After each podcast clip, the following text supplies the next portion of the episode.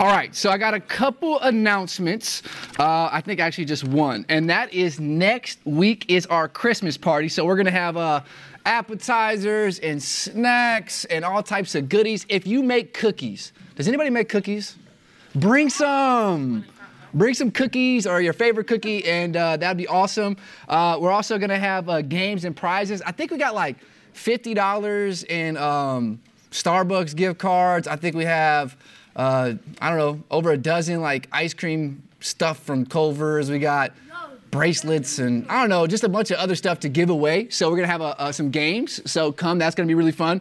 Um, so we're gonna have uh, games, prizes, uh, and a white elephant gift exchange. Has anybody ever done that? Yeah. So bring a gift that's worth less than five dollars. And if you got something you want to give away that's more, I mean, you can bring it. Um, I mean, I don't. I'm not really gonna put the limit on there, but bring a gift. I don't care if it's toilet paper. Bring something. That's the point. Uh, it's supposed to be funny. All right, all right, so cool. So uh, those are announcements I have. Christmas party. Uh, bring a uh, uh, some a tree, a cookie, and uh, also bring a gift. Also, some of you guys weren't here last week, but we put up the sign that says "See you next week with." Blank. And uh, it's blank because we're asking you the question who are we going to see you with next week? Um, and really, it's just an encouragement to say, hey, if you're somebody in your life who you could invite to come and partake in our community and hear the word of God taught and, uh, and meet some new friends and be encouraged, invite them. And so we got these cards that have like kind of cool things on there, like this, this uh, could change your life, or this is the sign you've been waiting for, or we have a seat for you, Vanessa. We have a seat for you. Um, so, so grab a card on your way out, invite a friend. I, like I always say, if you see a random teenager at Walmart, give them the card. All right? Especially if you're a girl, he's a boy, he will come. All right? He will come. I'm serious. He really will. And we're to give him Jesus. And that's what's okay. So, all right. Uh, so last week we jumped back into our series uh, titled The Teachings of Jesus. Um, and more specifically, at this point in the series, Jesus is teaching his disciples how to pray. And, and as I mentioned last week, the fact that uh, Jesus, he takes this time to sit with his disciples and give them a lesson on prayer, I think it teaches us, I think it implies that we need to learn how to pray. Uh, we don't just automatically learn how to pray fervently and in a way that honors and blesses God and brings about change in the world. We actually have to learn how to pray. And so far, uh, we've broken down Jesus' prayer into two main sections. Two main sections. Uh, in the first section, verses 9 through 10, Jesus teaches us to pray for God's name, right? To be hallowed to be revered, to be worshiped. Uh, he teaches us to pray that God's kingdom would advance and would be extended into the world, that your friends and your classmates and your family members, they would come and like they would bow in submission with joy to Jesus and that his kingdom would go further and further as more and more people come under obedience to his name. So Jesus teaches us to pray for his, his name, uh, God's name, God's kingdom, and then God's will that God's will would be done, His purposes would be fulfilled in and through you and others and God's people. Uh, we could even say then, uh, Jesus, in those first three petitions, He teaches us to pray for the greatest desires of your heart, what you really, really want. Uh, but now in this section, second section, in verses 11 through 13, Jesus teaches us to pray for our greatest needs our greatest needs. And last week, he taught us to pray for our daily bread, right? The basic essentials we need to survive food, water, shelter. Pray for our daily bread because God is concerned for that. And now this week, he teaches us to pray for an even greater need, and that's God's forgiveness. God's forgiveness. And so let's go ahead and read our passage, pray, and dig in. Titus, would you read for us? And everybody follow along on your sheet. Does everybody have a sheet out? Good, good. Okay? Titus, go ahead and read it for us. Then like this: Our Father, our Father in heaven, how hallowed be Thy name. Your kingdom come. Your will be done on earth as it is in heaven. Give us this day our daily bread, and forgive us our debts as we as all as we also have forgiven our debtors, and lead us not into temptation, but deliver us from evil. Matthew nine nine through.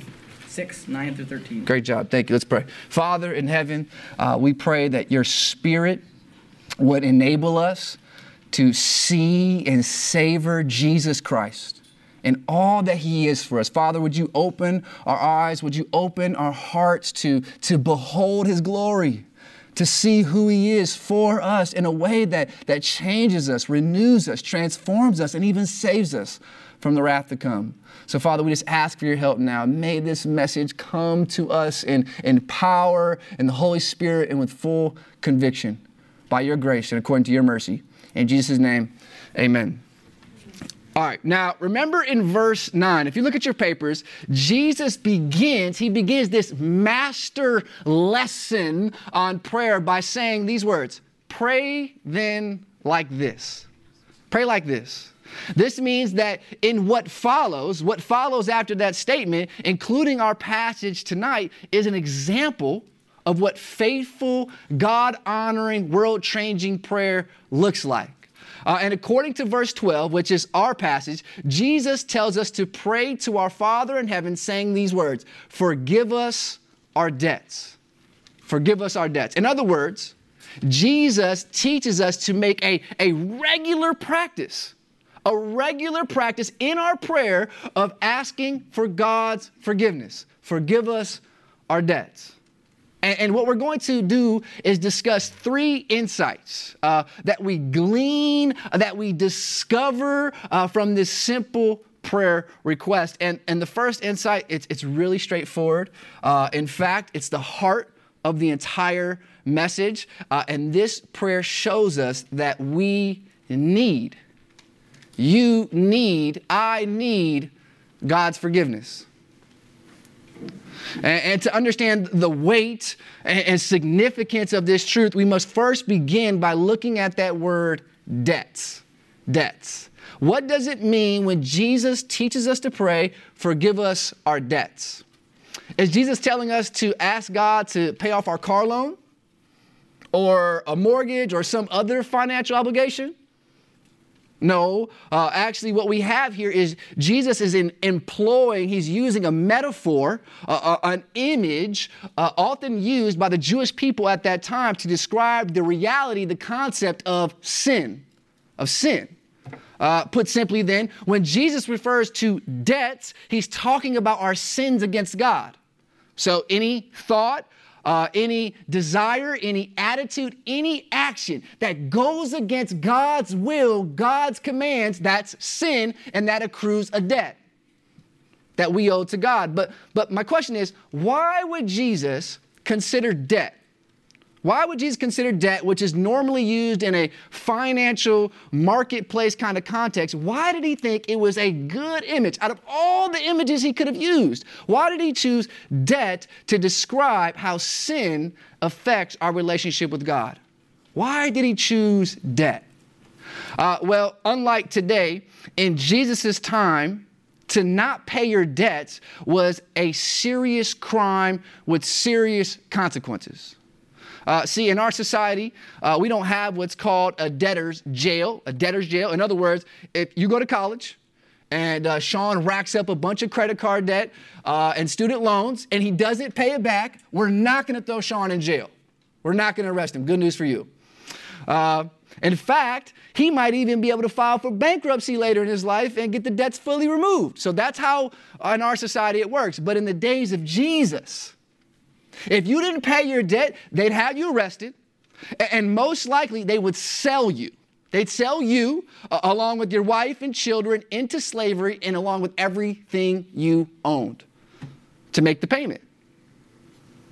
And as you stood before that judge, uh, and he was going to sentence you to be enslaved uh, and sell all that you had to pay your debt, there was nothing you could do uh, but plead and beg for mercy. And so, when the disciples originally heard Jesus use this imagery of debt, uh, as a way to talk about sin, uh, it would have struck up ideas of being so poor, uh, so needy, completely helpless before the Almighty God whom they sinned against, betrayed, and, and went against over and over again, so that they're absolutely amassed this, this unbelievably huge, weighing down, massive debt, this crushing debt. And therefore, God has every right God has every right and even, listen, and a responsibility as a righteous God to give us what we deserve for breaking his laws. And, and in Romans chapter 6, verse 23, the Bible says that the wages of sin is death. The wages of sin is death. That is the, the act of sinning. When you disobey God, when I disobey His commands, it earns uh, the wage of death. Put another way, on account of sin, someone has to die. Someone has to pay the penalty for your sin. Someone's got to die. But, but here's the good news. Listen to what Jesus says he came to do in Matthew 20, verse 28. Look at your papers. It's a cross reference. He says, The Son of Man, so Jesus, came not to be served, but to serve. And here it is, and to give his life as a ransom for many. And, and that word ransom, it refers to the price paid to set a person free from some form of debt. So if you were enslaved and someone came and paid your ransom, that would release you from that slavery. Students, apart from God's intervention, we are so sinful.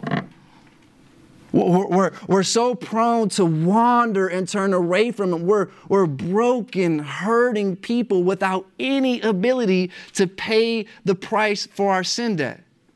But Jesus pays it for us. So, so for a moment, just imagine with me that day when we stand before God. Let's take a second and imagine that moment. And, and students, I really don't think we will ever realize how little how, how weak, how impotent, how defiled and, pure, and impure we really are until we stand before this, this God, this being. And it says he dwells in unapproachable light. That is the light of his glory and his purity and his innocence and his, his, his, his holiness is so bright that you're going to have to put your face down. You're not going to be able to dwell in it. You can't see his holiness. You're going to be, it's going to be so um, uh, incredibly blinding. And, and, then you're going to hear this strong and thunderous voice, right? The same voice that, that told the sun to rise and the creation to come into existence call your name. Robert, come forth.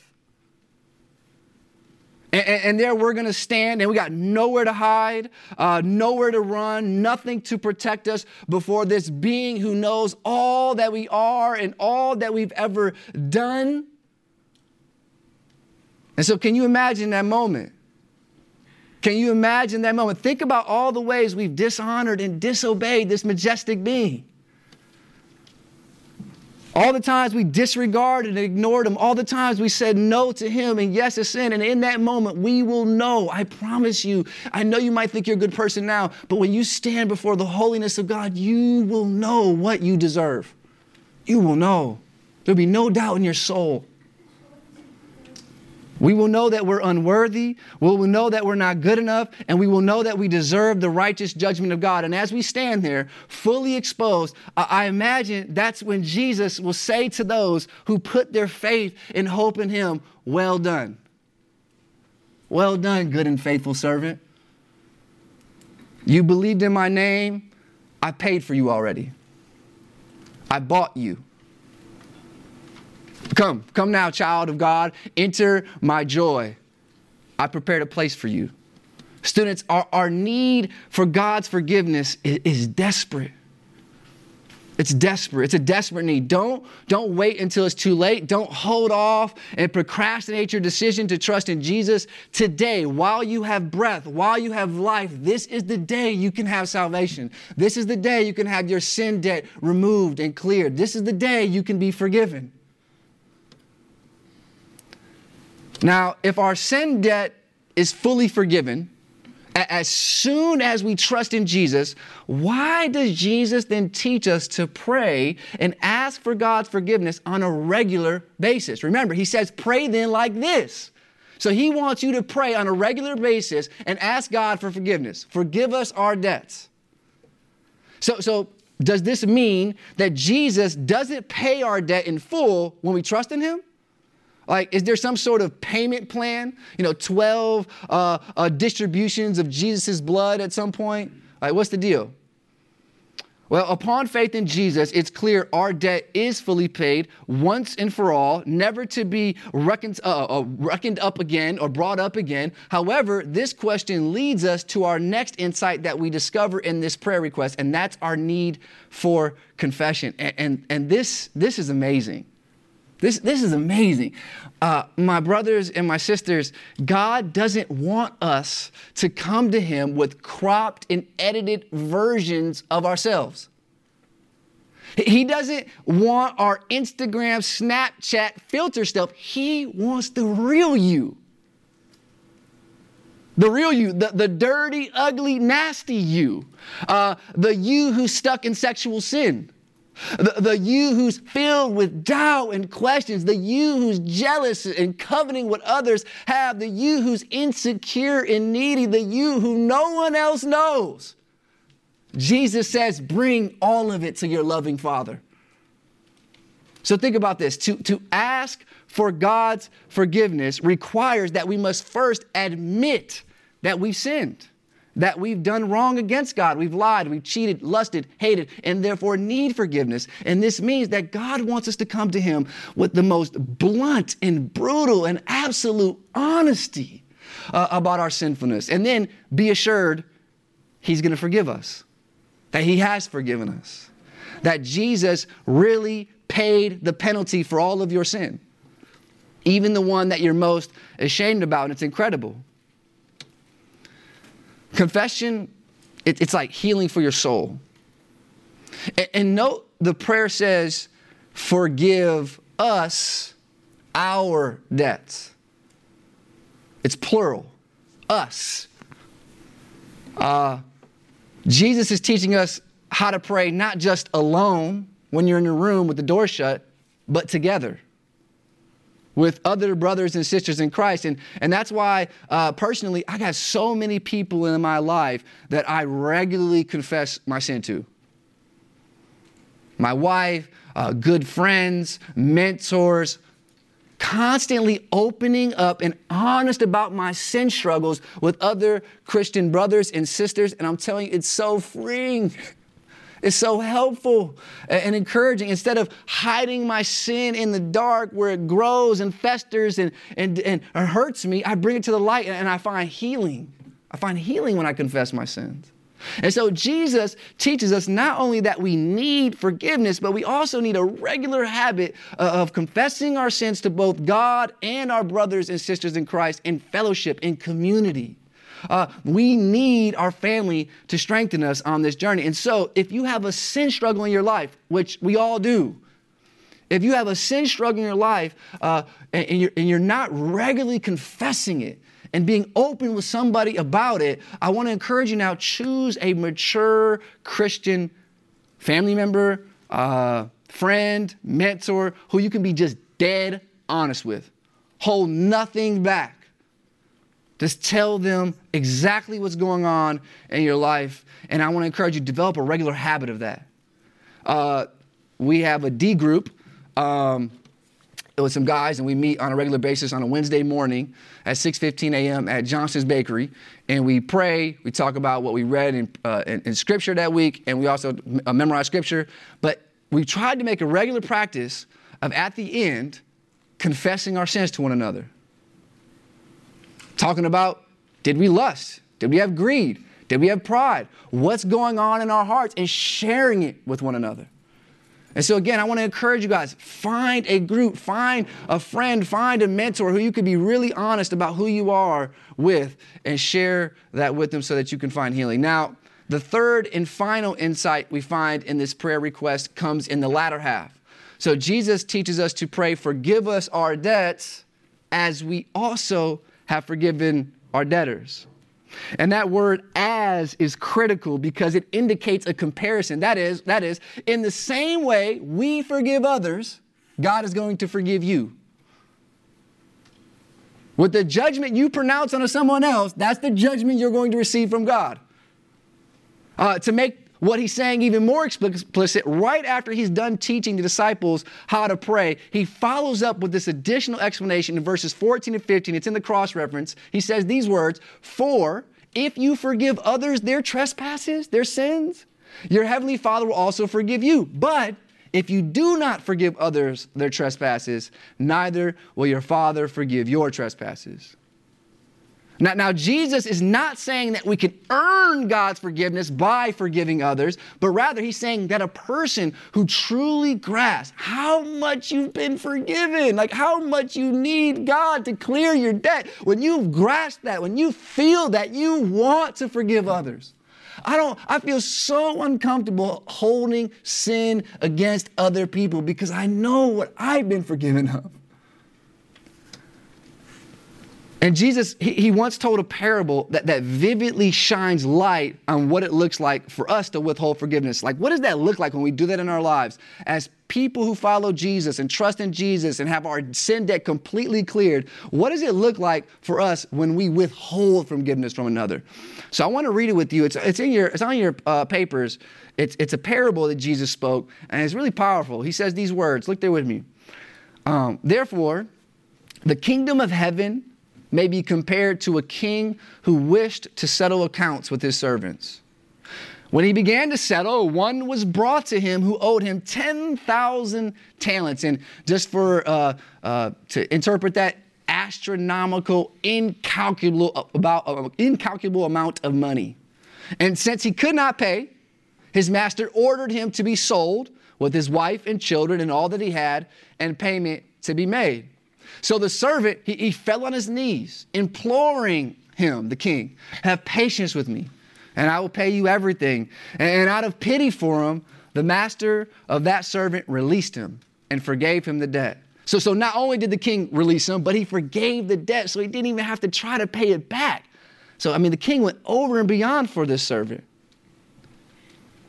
But when that same servant went out, he found one of his fellow servants who owed him a hundred denarii, nothing. And seizing him, he began to choke him, saying, Pay what you owe. So his fellow servant fell down and pleaded with him, Have patience with me, and I will pay you. Sound familiar? But that, that servant refused and went and put him in prison until he should pay the debt. When his fellow servants saw what had taken place, they were, they were greatly distressed and they went and reported to their master, the king, all that had taken place. Then his master summoned him and said to him, You wicked servant, I forgave you all that debt because you pleaded with me. And should not you have had mercy on your fellow servant as I had mercy on you? And in anger, his master delivered him to the jailers until he should pay all his debt. And here's the, here's the key this is the, what the, the, the parable is trying to show us. So also my heavenly Father will do to every one of you if you do not forgive your brother from your heart. Students, let us not be like the unforgiving servant in this parable. Let us not receive this incredible gift and forgiveness for all of our sin debt and then go to someone who's done us some minor wrong and say, pay what you owe. Let us not be like the unforgiving servant, servant because Jesus' people, for Jesus' people, forgiveness is, is not optional. It's not an option, it's required of us. Of course, our forgiveness will always be imperfect and flawed, and you're going to work to forgive others. It's not just going to happen immediately. Of course, it's complicated and messy, but overall, Jesus' disciples will carry out lives that are characterized by a willingness, a desire to forgive others because we know how much we've been forgiven. And so, from this prayer, where Jesus teaches us as his disciples to come to our Father in heaven and ask, Forgive us our debts. Forgive us our debts as we have also forgiven our debtors. We see that we, we need forgiveness. We desperately need forgiveness and we need confession. We need to have someone in our lives where we share our sin with and with God. We don't have to come to God in some kind of uh, perfect way. He knows everything already. And lastly, we need to forgive others. And so that, this is what this prayer, these insights that teach us. Let's pray. Father in heaven, uh, thank you that you have forgiven us. You have wiped clean all of our sin debt. You have paid the price with the blood of your Son. And we're forgiven now. We have a restored relationship with you now. We've been adopted into your family now. And so, Father, we pray that this truth would wash over us afresh, that we'd be encouraged and strengthened, and that we'd be motivated to forgive others, that we'd want to express that same love we've been given. So, Father, let this truth bear fruit in our lives. It only can by the power of the Spirit. We pray this in Jesus' name. Amen.